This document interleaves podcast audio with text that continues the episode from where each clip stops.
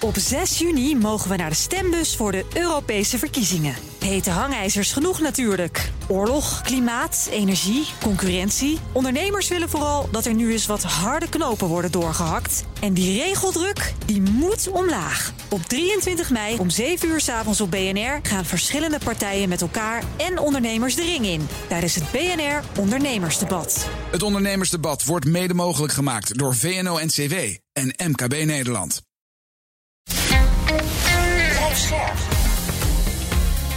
BNR Nieuwsradio. Werkverkenners.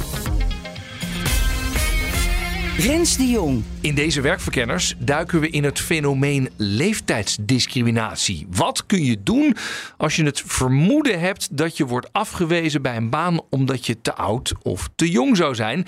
En komt het veel voor, ondanks deze tijden van personeelskrapte. Verder bedankt Eduard Schaapman zijn leermeester en we bellen een vacature na bij de NS. Dat allemaal zometeen in deze uitzending. Maar nu eerst het BNR Werkverkenners nieuws. Werkverkenners.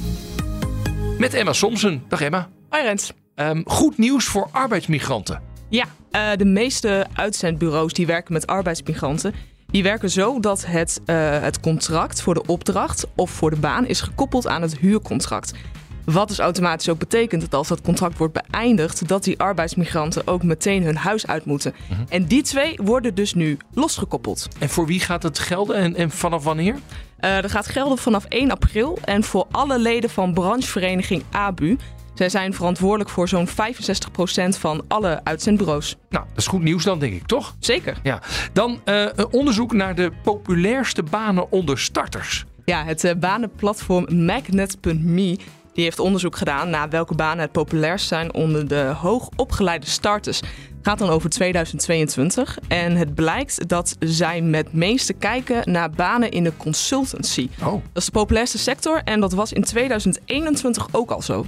En hoe kan het nou dat deze sector zo ongelooflijk populair is? Nou, volgens de CEO van Magnet.me komt dat omdat consultancybureaus vaak investeren in de training en ontwikkeling van starters en studenten. Dus, nou ja, dus ze zien het als een goede leerschool, een lekker begin van je carrière. Nou ja, maar de populairste functie zit niet binnen de consultancy. Nee, de populairste functie dat is management trainee bij de KLM. Oh.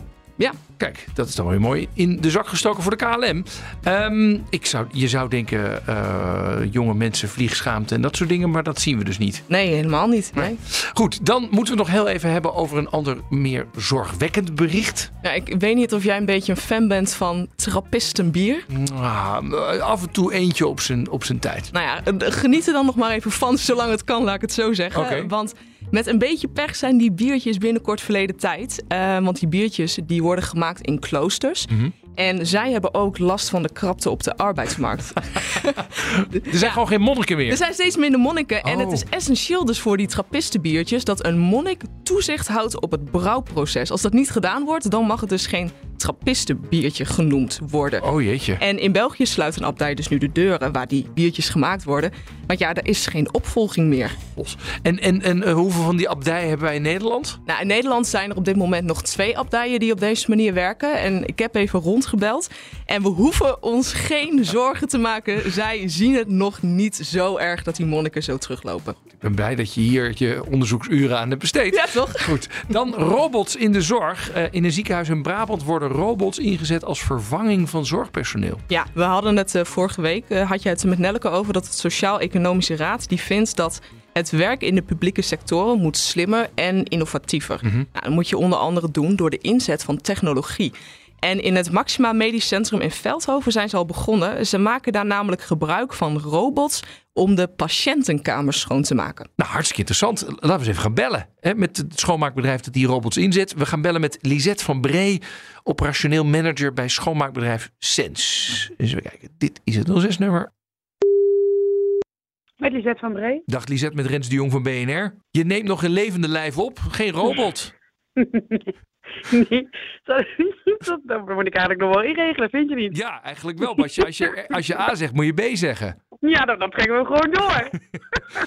maar ik, ik begrijp dat jullie robots in ziekenhuizen inzetten. Nou, de robot die we nu gebruiken, die heeft uh, de mogelijkheid om met licht, uh, eigenlijk een zonnebanklicht, UVC-licht, mm -hmm. ehm, eh, micro-organismes eh, te, te, te, te verwijderen, eigenlijk kapot te maken.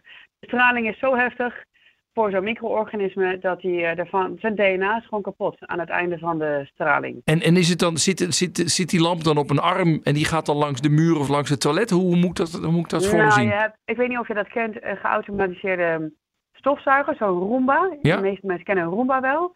Nou, zoiets moet je je voorstellen, maar dan met een grote kolom erbovenop met van die lampen aan de zijkant. Ah, en dan is de hele kamer meteen gedesinfecteerd. Helemaal. Ja, hey, en eh, zijn je nou op het idee gekomen om dit in te zetten vanwege krapte op de arbeidsmarkt? Overal vinden het moeilijk om mensen te krijgen, of was het iets anders? Het was ook een schoonmaakmiddel, wat, eh, eh, het schoonmaakmiddel wat wij gebruikten om te desinfecteren. Da- daarvan verliep de validatie. En toen zijn wij gaan zoeken op de markt welke middelen zijn er nog meer om te desinfecteren. Nou, dat Ah. was, UVC-licht was één methode. En toen gaandeweg het traject met SAM, ehm, dus met Loop Robots eigenlijk, de leverancier van SAM, eh, kwamen we erachter dat het ook nog wel eens een oplossing zou kunnen zijn voor de krapte op de arbeidsmarkt. Ja, want ik kan me wel voorstellen, Lisette, dat dit gewoon heel veel tijd scheelt, zo'n robot. Klopt dat of niet? Ja, kost heel veel, het scheelt heel veel tijd, maar ook arbeidsintensiteit. Want mijn schoonmaakmedewerker kan nu nog de wat lichtere werkzaamheden doen. Het klaarmaken van een ruimte, het voorbereiden van een aantal oppervlaktes die niet zo makkelijk geraakt worden. Ja. En als de SAM klaar is met haar of zijn desinfectieronde, dan eh, nog even het nalopen van een aantal oppervlaktes waar de SAM niet bij komt. Maar voor de rest niet meer alles met een doekje That's it. proberen aan te raken. Nee, en daar waar Hoeveel, hoeveel tijd scheelt dat? Normaal gesproken is een medewerker daar een uur mee bezig. Mhm. En als ze dat samen met de SAM doet, verwacht ik dat ze dat mini in, in ongeveer 20 minuten kan doen. Zo, dat scheelt Dat een hoop zeg. Ja, Het interessant project. Want eh, Ja, de, de, de SER had eh, net vorige week gezegd van ja, we moeten eigenlijk ook bijvoorbeeld in de zorg veel meer nadenken over robotisering, zodat het werk voor mensen makkelijker maken. Dit lijkt ons een Ja. mooi voorbeeld. ja dit is een heel, mak een heel mooi voorbeeld. Eh, eh, Er zijn ook nog andere ontwikkelingen, ook in de schoonmaakbranche. Bijvoorbeeld het, het, het vloeronderhoud. Het- daar zijn ook robot, eh, daar wordt op dit moment ook een robot voor ontwikkeld. Die, er zijn al een aantal vormen daarvan. Wordt steeds meer verder doorontwikkeld. Dus ik kan me wel voorstellen SER dat als advies geeft. Want het is ook echt een goede oplossing. Ja. Je, je vermindert de werkzwaarte voor je medewerkers. Dus het werk wordt lichter voor ze Ja. om te doen. Krijgt, eh, krijgt Sam wel een kerstpakket of niet? Nou, zeker ja. En een ereplaatje. Jazeker. ja. En misschien zelfs wel een vriendje of vriendinnetje in Ja. huis. Wie weet. Ja, precies. Goed zo. Ja. Nou, laat het ons weten. Dankjewel, Lisette. Bedankt, Rens. Oké, hoi hoi. Hoi. Werkverkenners. Goed, dan komen we nu bij de themavraag van deze uitzending. Hoe zit het in deze tijden van personeelskrapte met leeftijdsdiscriminatie? Nou, eerst even dat begrip leeftijdsdiscriminatie. Het is een, eh, ja, een oordeel dat iemand van een bepaalde leeftijd niet geschikt is eh, voor, eh, ja, voor jouw bedrijf. Dat een oudere werknemer minder geschikt zou zijn voor een functie komt voornamelijk door het beeld wat we hebben van deze groep. Het beeld van een oudere werknemer is toch wat minder flexibel, is misschien vaker ziek. Eh, Dat is best eh, dominant, denk ik, altijd nog binnen organisaties. Een andere reden voor afwijzing is dat oudere werknemers, ondanks jaren aan ervaring, niet altijd de juiste skills meer hebben die passen bij de moderne tijd. Dan hangt het er erg van af wat ze in de loop van hun eh, leven bijgeleerd hebben.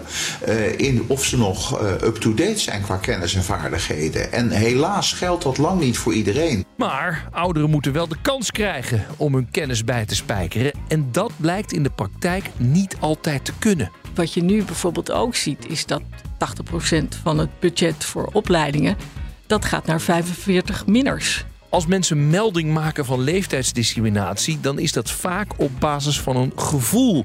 En dat maakt het moeilijk om met harde feiten te komen en een werkgever echt te beschuldigen. Dat wordt natuurlijk zelden zo expliciet gezegd. Maar er is ook goed nieuws voor oudere werknemers. De extreme personeelstekorten waar we nu mee te maken hebben, zouden wel eens voor een kantelpunt kunnen zorgen. Zoals het ook in de oorlog hielp om vrouwen aan het werk te helpen, al die afwezige mannen. En deze krapte, dat is ook fantastisch voor experimenteren. Een gedwongen experiment van eh, eh, werkgevers. Rens de Jong. Voordat we gaan kijken naar de vraag wat we kunnen doen om leeftijdsdiscriminatie tegen te gaan, duiken we eerst eens even in het fenomeen zelf. Wat verstaan we eronder en hoe vaak komt het eigenlijk voor? ondanks dat de wet werkgevers verbiedt om op basis van leeftijd te discrimineren, gebeurt het toch. Zo vertelt mijn eerste gast. Ik ben Jan-Peter Loof en ik ben ondervoorzitter van het College voor de Rechten van de Mens. Dat is de, de onafhankelijke toezichthouder op de naleving van mensenrechten en gelijke behandeling in Nederland. Um, leeftijdsdiscriminatie, valt dat inderdaad uh, onder de rechten van de mens? Dat is uh, ja, een van de onderdelen van uh, de, de, het discriminatieverbod. En dat is een van de mensenrechten. Ja. ja. Um, komen er veel klachten bij jullie binnen over leeftijdsdiscriminatie? Nou, daar komen inderdaad altijd redelijk hoeveelheid klachten binnen.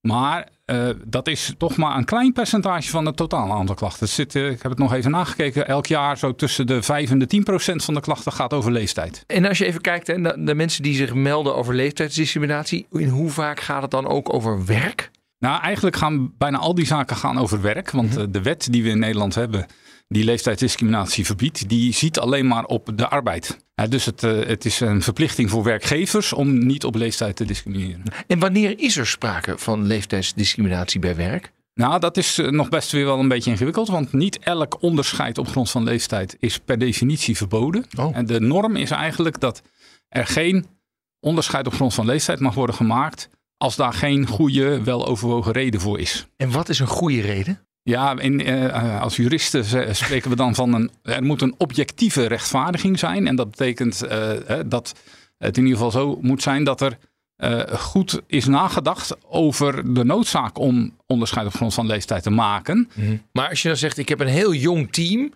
En dat werkt ja. gewoon heel lekker om met jonge mensen te werken, want er zit een goede jonge vibe in. Ja, kijk, op het moment dat er dan in een, in een personeelsadvertentie bijvoorbeeld zou staan: wij zoeken een jong iemand, dan is dat uh, iets waar het college een probleem mee heeft. Uh, oh, okay. Want dat mag je niet zomaar uh, doen. Je mag eventueel wel zeggen. je komt te werken in een heel jong team. Hè? Dan is het nog steeds aan de persoon. Maar het kan natuurlijk soms ook heel. Hè? Als we het over vooroordelen hebben. Het kan soms heel goed zijn om juist ook een keer een ouder iemand. te midden van zo'n jong team hebben, te hebben voor, voor de balans binnen je team. Ja. Je mag dus niet selecteren op leeftijd. Mag je wel selecteren op ervaring? Ja, dat uh, zien we vaak dat dat wel gebeurt. Hè? Dat er voor uh, functies een bepaalde hoeveelheid ervaring wordt gevraagd. Ook daar stelt dat uh, verbod van discriminatie op grond van leeftijd wel weer grenzen aan.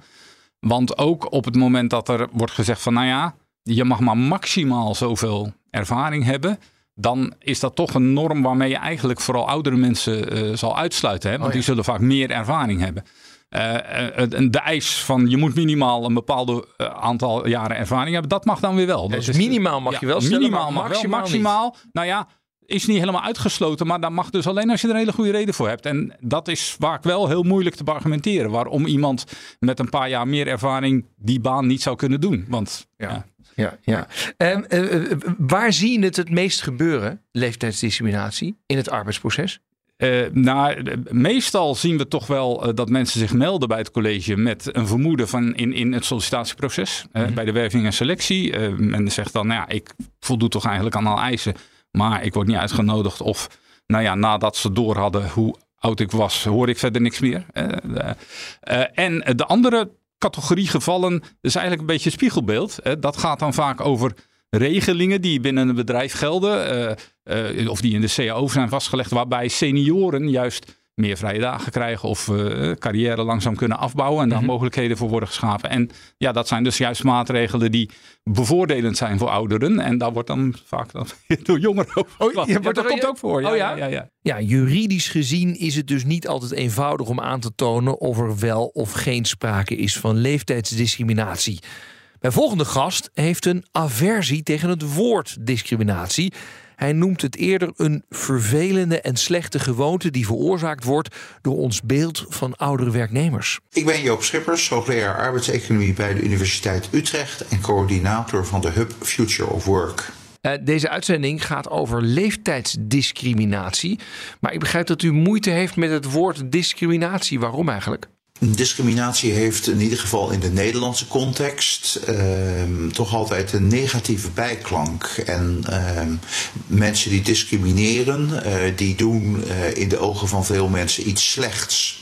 En ik zou er een beetje voor willen waken uh, dat we de manier waarop er met, arbeid, met uh, oudere werknemers wordt omgegaan, dat we dat, uh, nou ja, bij wijze van spreken, criminaliseren. Hmm. Ik denk dat er veel meer bij werkgevers sprake is van nou, een slechte gewoonte, zoals roken en al die andere dingen die je eigenlijk niet zou moeten doen in het leven. Maar niet om nou te denken van, goh, laten we die oude mensen eens lekker gaan pesten. Maar dus, mensen voelen het wel zo. Dat ze zeggen, ja, ik word gediscrimineerd omdat ik oud ben. Nee, zeker, zeker. Uh, maar de vraag is even of dat altijd uh, rechtstreeks door de leeftijd komt. Uh, wat je werkgevers bijvoorbeeld ook regelmatig hoort zeggen. En dat is iets wat ouderen zelf ook erkennen. dat ze bijvoorbeeld zelf zitten met kennis en vaardigheden die niet meer altijd aansluiten op de moderne tijd. Hm. Sommige overigens ook wel, een heleboel ook wel. Maar mensen zijn bij wijze van spreken, nou wat is het, 40 jaar geleden, 50 jaar geleden van school gekomen. En wat ze daar geleerd hebben, dat is inmiddels in veel gevallen achterhaald. En dan hangt het er erg van af wat ze in de loop van hun leven bijgeleerd hebben.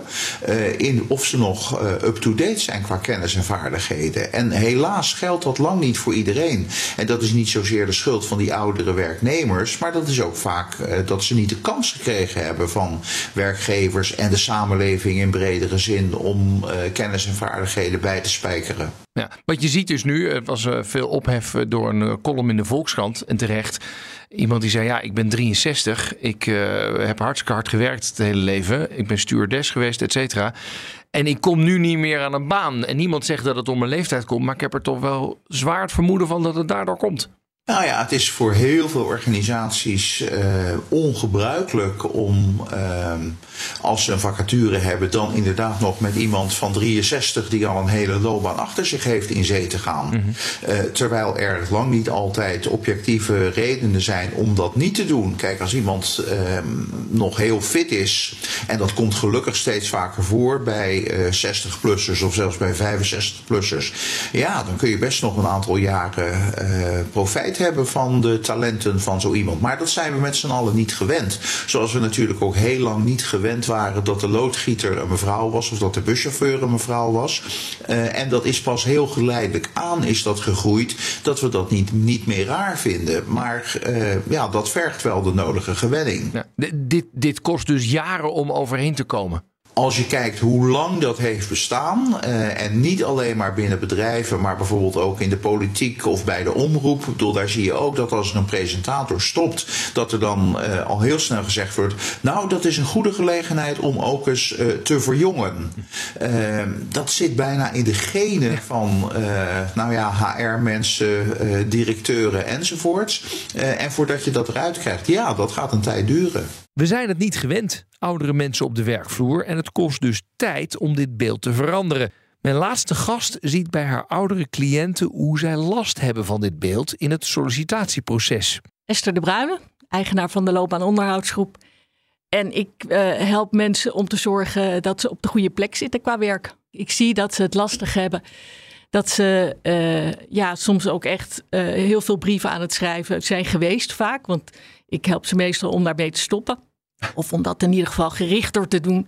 En uh, ja, die, die komen dan al wel een beetje somber binnen. Van, ja. uh, gaat het nou nog wel lukken? Ja, en heeft dat dan vaak voor hun, hun gevoel met leeftijd te maken? Ja, je kunt daar nooit helemaal de vinger op leggen. Maar ze hebben dat gevoel wel. En ik, ja, ik, ik herken dat natuurlijk ook wel, want ik zie veel mensen. Ja, nou is het zo dat we een enorme krapte hebben op de arbeidsmarkt. Gaat dat helpen om ook uh, mensen die ouder zijn wel aan het werk te krijgen? Ja, dat is top. Uh, zoals het ook in de oorlog hielp om vrouwen aan het werk te helpen, al die afwezige mannen. En deze krapte, dat is ook fantastisch voor experimenteren. Gedwongen experiment van uh, uh, werkgevers. De wal gaat het schip keren, denk jij? Ja, ja, ja, ja. Nou, om meerdere redenen denk ik dat het wel de goede kant uit zal gaan met leeftijdsdiscriminatie. Of dat het dus minder wordt, zeg Vertel. maar. Nou, ook omdat er wel een soort gewenning optreedt. Uh, in 2008, uh, mijn vader, misschien jouwe, ja. uh, onze opa's, die gingen nog allemaal met pensioen rond hun zestigste gemiddeld. En inmiddels is, dat gemiddelde, is die gemiddelde pensioenleeftijd is 65. Mm -hmm. Dus in een hele korte tijd is er heel veel veranderd. En ons beeld, dat verandert meestal gewoon wat trager mee. Dus we hebben nog niet zo'n beeld van vitale 65-plussers. Ja, en, en omdat we dat nu meer en meer op de werkvloer gaan zien, denk je dat het dus ook wel weer uh, meer gewenning optreedt en oudere mensen makkelijker weer aangenomen worden? Ja, we hebben natuurlijk een onbewust vooroordeel. En dat, ja, dat, dat slijt een beetje naarmate je meer mensen om je heen hebt die gewoon lekker actief bezig zijn, opleidingen volgen, stappen zetten. Ja. Waar zit het probleem op dit moment? Uh, zit het bijvoorbeeld vooral in de werving? Als we het hebben over leeftijdsdiscriminatie bij ouderen. Nou ja, er is veel uh, geschreven ook over werving. Dat daar impliciet allerlei zinnetjes in staan die uh, ontmoedigend werken bij ouderen. Uh, dat gaat om zinnetjes als passend in ons team. Oh ja, dat, dat, is al van, we hebben een jong team, passend in ons team is al een beetje ja, zoiets. Ja, en energiek, competitief. Er staan zo van die woorden in waaruit eigenlijk al een soort van naar voren komt. we hebben jou als 55-plusser echt niet in gedachten. Nee. En nou ja, dat doet iets met de solliciterende 55-plusser.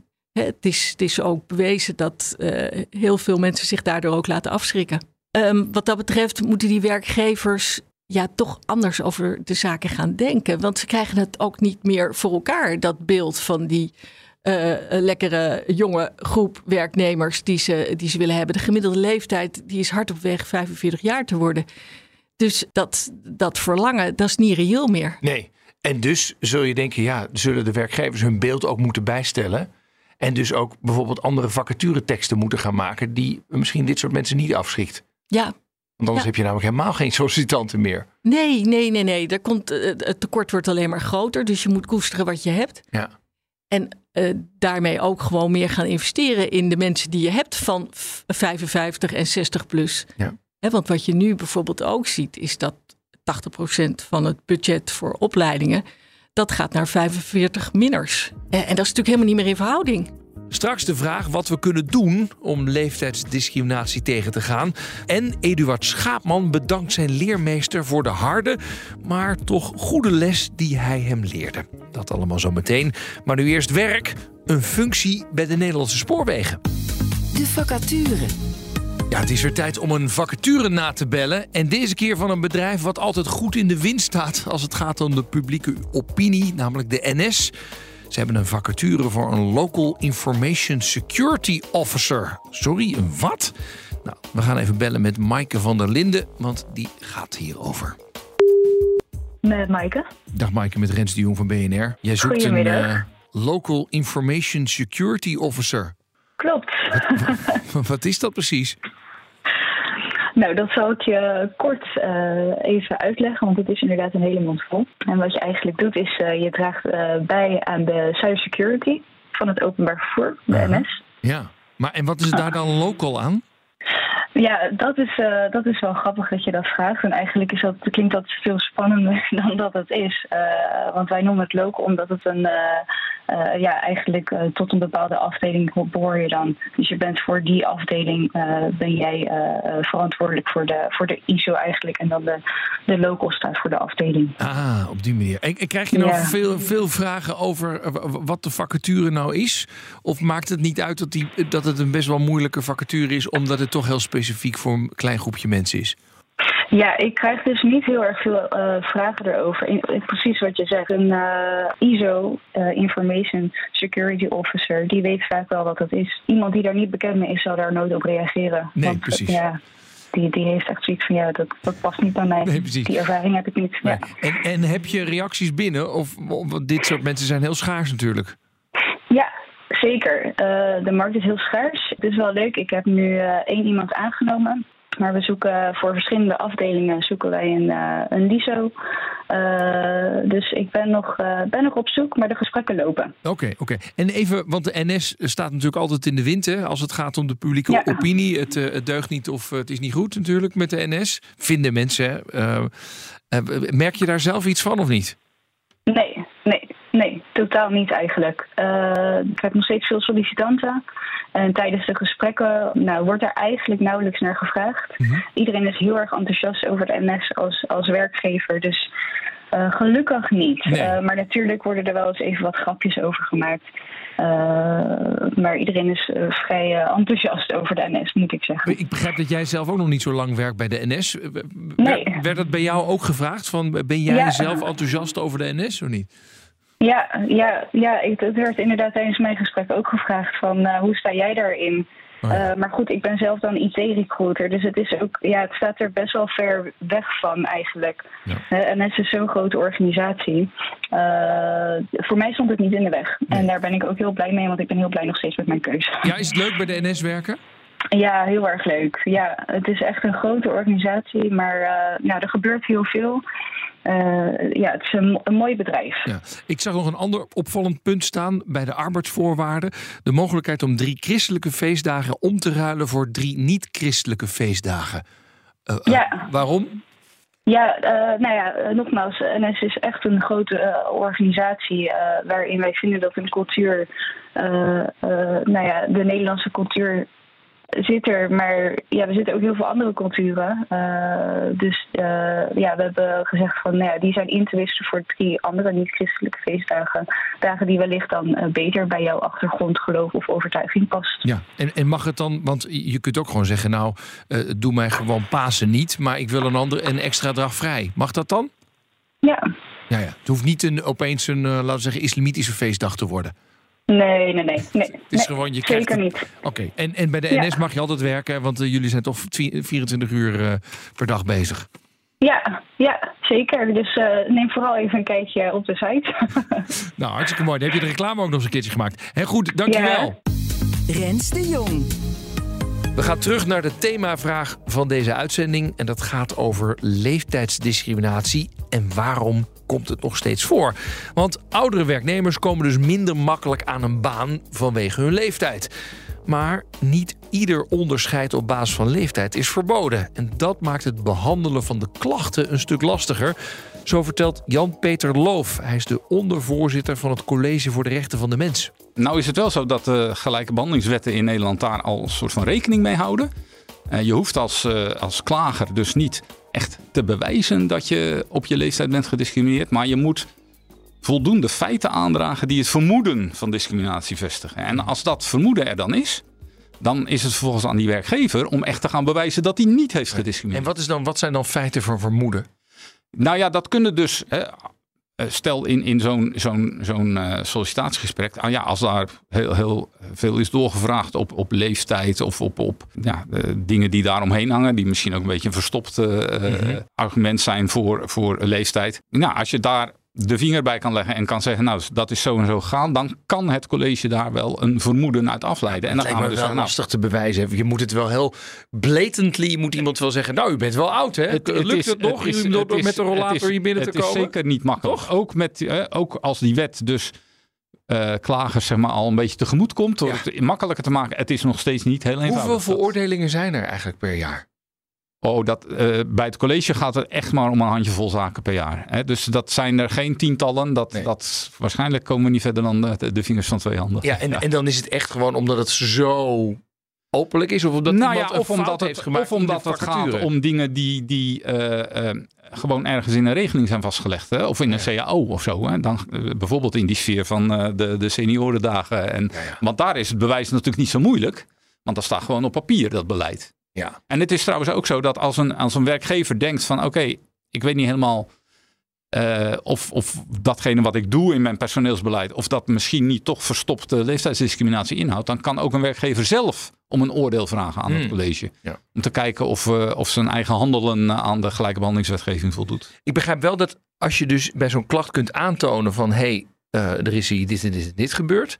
dat de werkgever dan echt wel de bewijslast heeft om het te ontkrachten. Klopt dat? Ja, dat is zo. Uh, en, en, hè, dus als, als, als het college dan al zou vinden, wat dus soms best lastig is, dat dat vermoeden er is, hè, dan moet die werkgever echt gaan bewijzen: nee, maar wij hadden andere redenen, hele goede redenen, die helemaal niks met die leeftijd te maken hebben om deze persoon niet in dienst te nemen. Of wij hebben hele goede redenen om uh, ja, een bepaalde uh, regeling te hebben die, die senioren van extra vrije dagen voorziet. Of, of mm andere uh, nou ja, arbeidsvoorwaardelijke dingen. En dan, stel je voor het college zegt, ja, dit was leeftijdsdiscriminatie.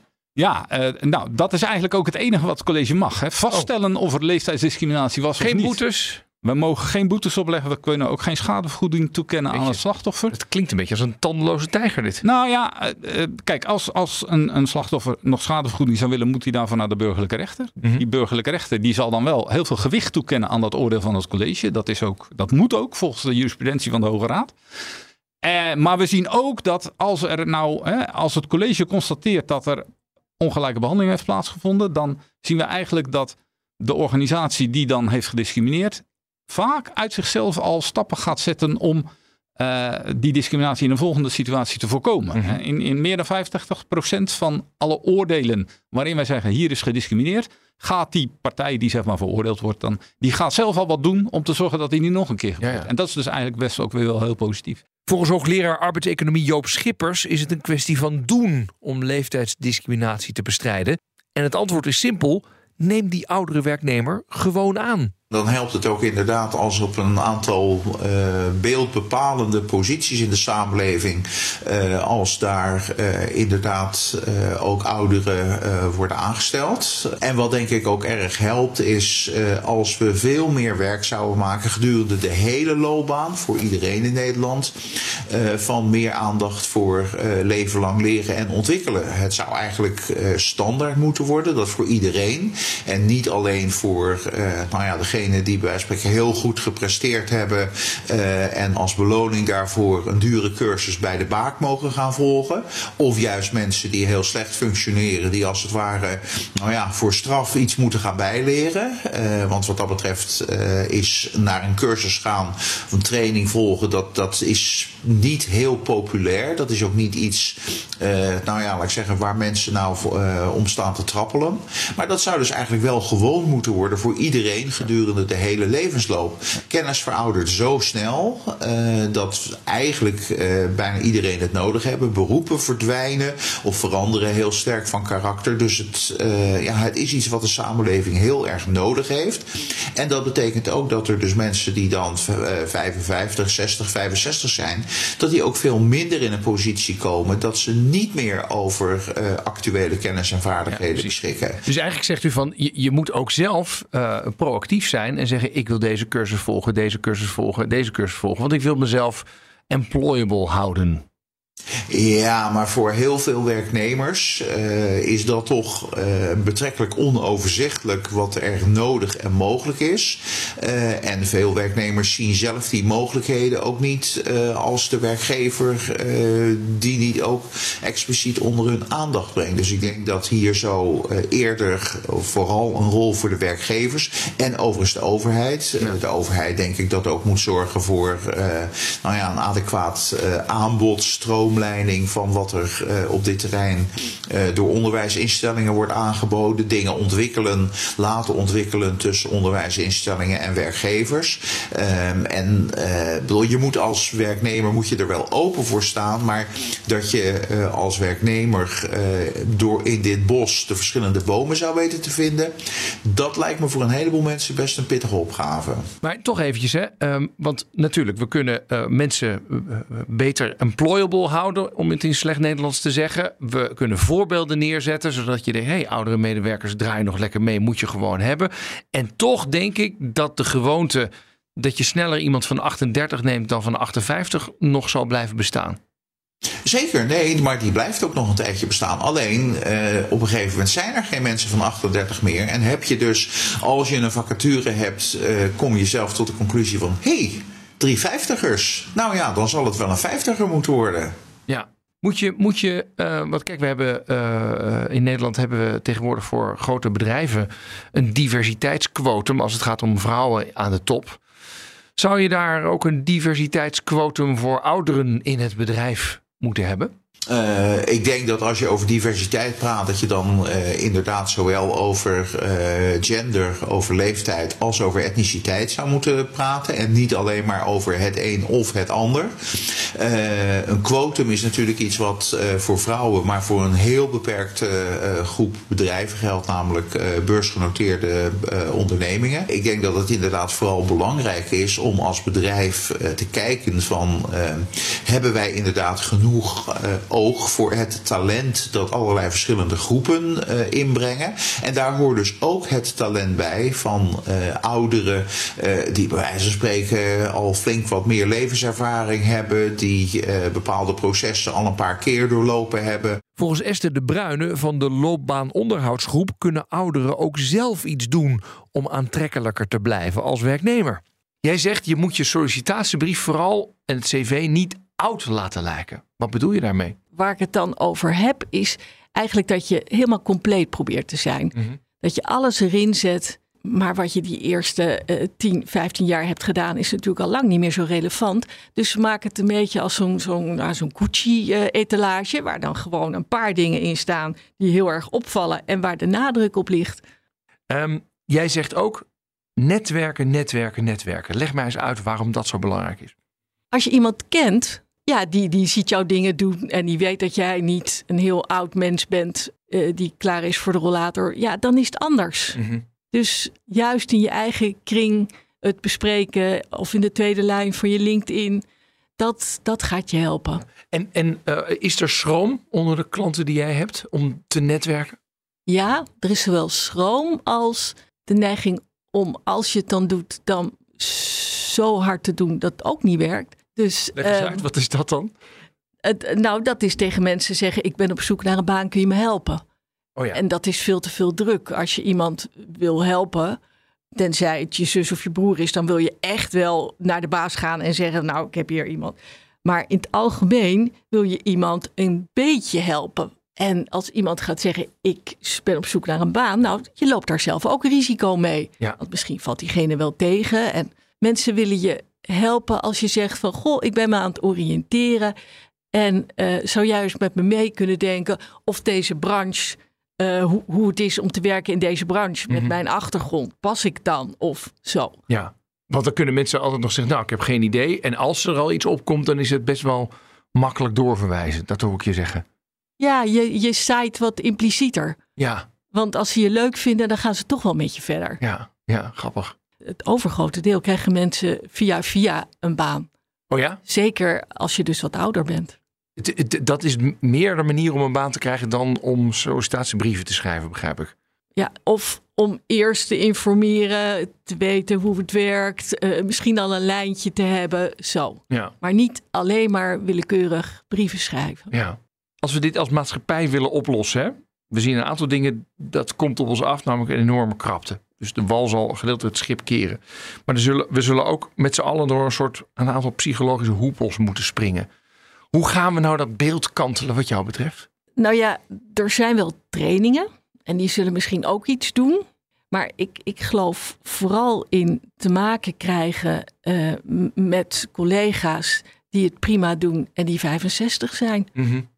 Ja. Gewoon door de realiteit, doordat je ziet dat je mensen om je heen hebt die echt hartstikke eh, veel toe kunnen voegen. Ja, die gewoon hartstikke leuk zijn en Ja, eh, fijne collega's zijn. En Ja. als we dus die voorbeelden maar voldoende krijgen op de werkvloer, dan zal de rest wat makkelijker volgen. ja, zo gaat het. Ja, we hebben misschien nog dat beeld van die oma's met een permanent van 65, zoals de mijne.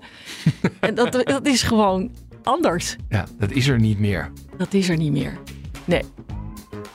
Conclusie over leeftijdsdiscriminatie. Mijn gasten zijn het er allemaal over eens dat werkgevers vaak niet de intentie hebben om op basis van leeftijd te discrimineren. Het komt meer vanuit een hardnekkig beeld dat we hebben over dan de niet-vitale 55-plusser. Nou, dit beeld wordt breed gedragen door de hele maatschappij en het kost tijd om dat te veranderen.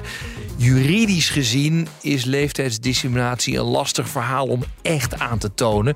En als je betrapt wordt, dan zet gelukkig het grootste gedeelte van de werkgevers meteen stappen om leeftijdsdiscriminatie in de toekomst te voorkomen. En toch hebben ouderen wel vaak het gevoel dat ze op basis van leeftijd niet aan de bak komen. Nou, het personeelstekort van dit moment zou wel eens een positief kantelmoment kunnen zijn. Werkgevers kunnen simpelweg niet meer om ze heen. En als er dan meer oudere werknemers op de werkvloer verschijnen, dan zal dat beeld hopelijk langzaam maar zeker ook echt veranderen. De leermeester. Ja, dan komen we nu bij het laatste gedeelte van deze uitzending. Een van mijn favorieten, namelijk de leermeester. Wie zorgde er bij jou voor een kantelpunt in je carrière?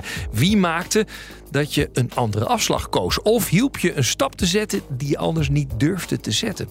Deze week doe ik dat met de CEO van Tribes, dat is Eduard Schaapman. En zijn leermeester is de vastgoedmeester van Nederland, Cor van Zadelhof. Hallo, Goeiedag, Rens de Jong, BNR. Spreek ik met eh, Cor van Zadelhof. daar spreekt u mee. Wat fijn u aan de lijn te hebben. Ik bel u vanwege de eh, rubriek De Leermeester. Iemand heeft u aangewezen als zijn of haar leermeester. Ja, Ja. maar eh, wat, wat heb ik daar voor invloed op? Wie is Geen, dat? nul. En, nee, nou dat zal ik u... maar, maar wie is dat dan? Ja, ik heb hem hier in de studio. Kun jij iets zeggen? Dag Cor, Eduard Schaapman hier. Ik denk, eh, er kan maar één leermeester zijn, hè? Dat is natuurlijk ome Cor, Cor van Zadelhof. Eduard. Dag Cor! Dag jongen. Meneer van Zadelhof, waarom moet u lachen? Nou ja, omdat ik Eduard heel goed ken. En eh, nou ja, we zitten wel in- op hetzelfde vlak Ja. en gat, maar we hebben allebei een hele andere methodiek Ja, van, van eh, benadering van de markt. ja want Eduard, Om ver- vertel eens even. eh, eh, jij zei net eventjes tussen neus en lippen door. De eerste les die ik van Cor van Zadelhof heb geleerd... is omdat ik een deal aan hem verloren Ja, heb. ja, mijn allereerste deal waarvan ik dacht van die ga ik zeker maken. Heineken zocht tijdelijke ruimte. En ik dacht, dacht van ja, die heb ik. Daar kan niemand zo goed aanvulling geven als ik.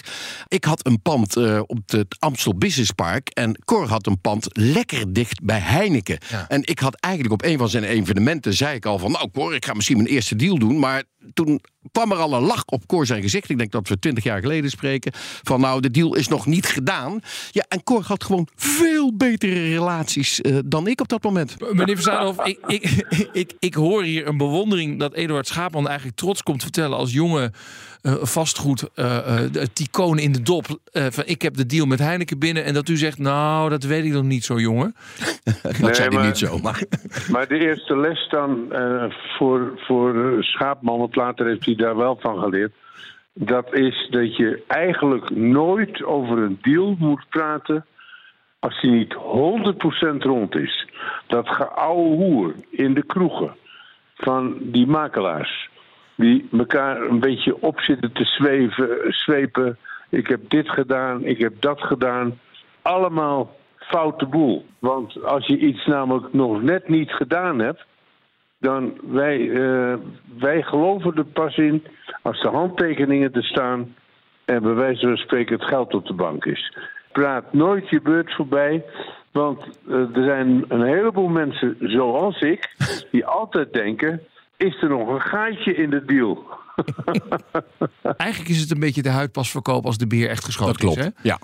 Hoe vaak denk jij nog terug aan dit moment 20 jaar geleden met Cor van Zadelhof? Nou, vaak. Ja? Eh, eh, en ik vind, het ook, ik vind het ook een mooi moment om te blijven onthouden. En ik, ik, ja, ik eh, krijg elke keer weer energie als ik Cor spreek. Ik bedoel, hij is nu net ook weer een nieuw bedrijf gestart. Hij is de, de oudste start-up in Nederland. Nou ja, ik vind het briljant. Het is een man die je overal ziet. Het is een man die er heel groot is. Dat is natuurlijk zijn voordeel. En altijd iets roods aan heeft. En dat staat mij ook aan, want ik heb altijd iets in het ruitenpak aan. Ja, meneer van Zadelhof, is er nog iets dat u tegen de heer Schaapman wil zeggen?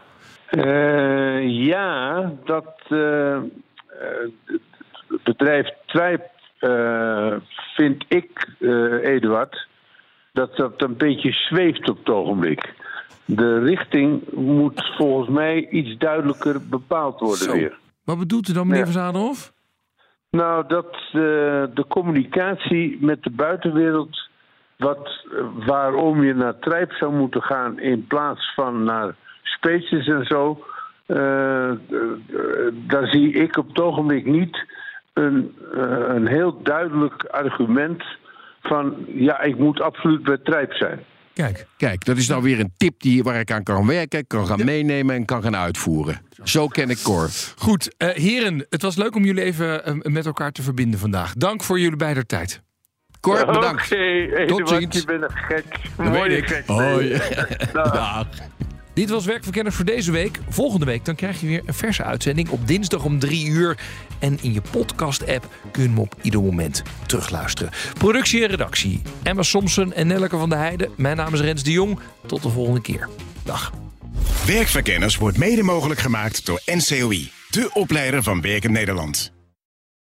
Op 6 juni mogen we naar de stembus voor de Europese verkiezingen. Hete hangijzers genoeg natuurlijk. Oorlog, klimaat, energie, concurrentie. Ondernemers willen vooral dat er nu eens wat harde knopen worden doorgehakt. En die regeldruk, die moet omlaag. Op 23 mei om 7 uur s avonds op BNR gaan verschillende partijen met elkaar en ondernemers de ring in. Tijdens het BNR Ondernemersdebat. Het ondernemersdebat wordt mede mogelijk gemaakt door VNO-NCW en MKB Nederland.